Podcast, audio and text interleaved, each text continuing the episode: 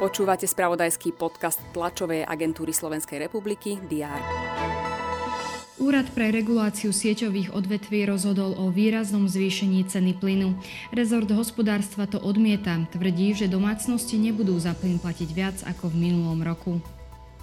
Vyšetrovateľ začal trestné stíhanie v prípade rodinnej tragédie v Šali.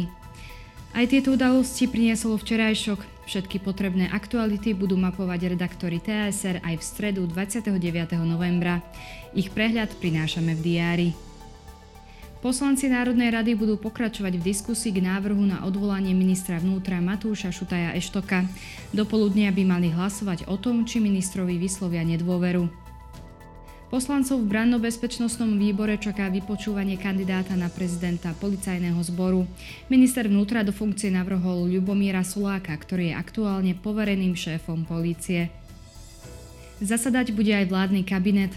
Ministri by mali odklepnúť jednorázovú pomoc ľuďom zasiahnutých letnou veternou kalamitou. Riešiť by mali aj novelu súvisiacu s envirozáťažami. Špecializovaný trestný súd by mal vyniesť rozsudok pre šéfa Združenia Slovenskej pospolitosti Jakuba Eš. Obžalovaný je zo zločinu rozširovania a výroby extremistických materiálov, ako aj prečinu ich prechovávania. V Bruseli sa koná záverečný deň rokovaní Severoatlantickej rady na úrovni ministrov zahraničných vecí. Súd vyniesie verdikt v procese s francúzským ministrom spravodlivosti Erikom Dupondom Moretim. Obvinený je zo zneužitia funkcie a zasahovania do práce sudcov, s ktorými mal spory ešte ako advokát. V prípade uznania za vinného sa očakáva, že odstúpi z funkcie. Večer sú na programe zápasy 5. kola skupinovej fázy futbalovej ligy majstrov.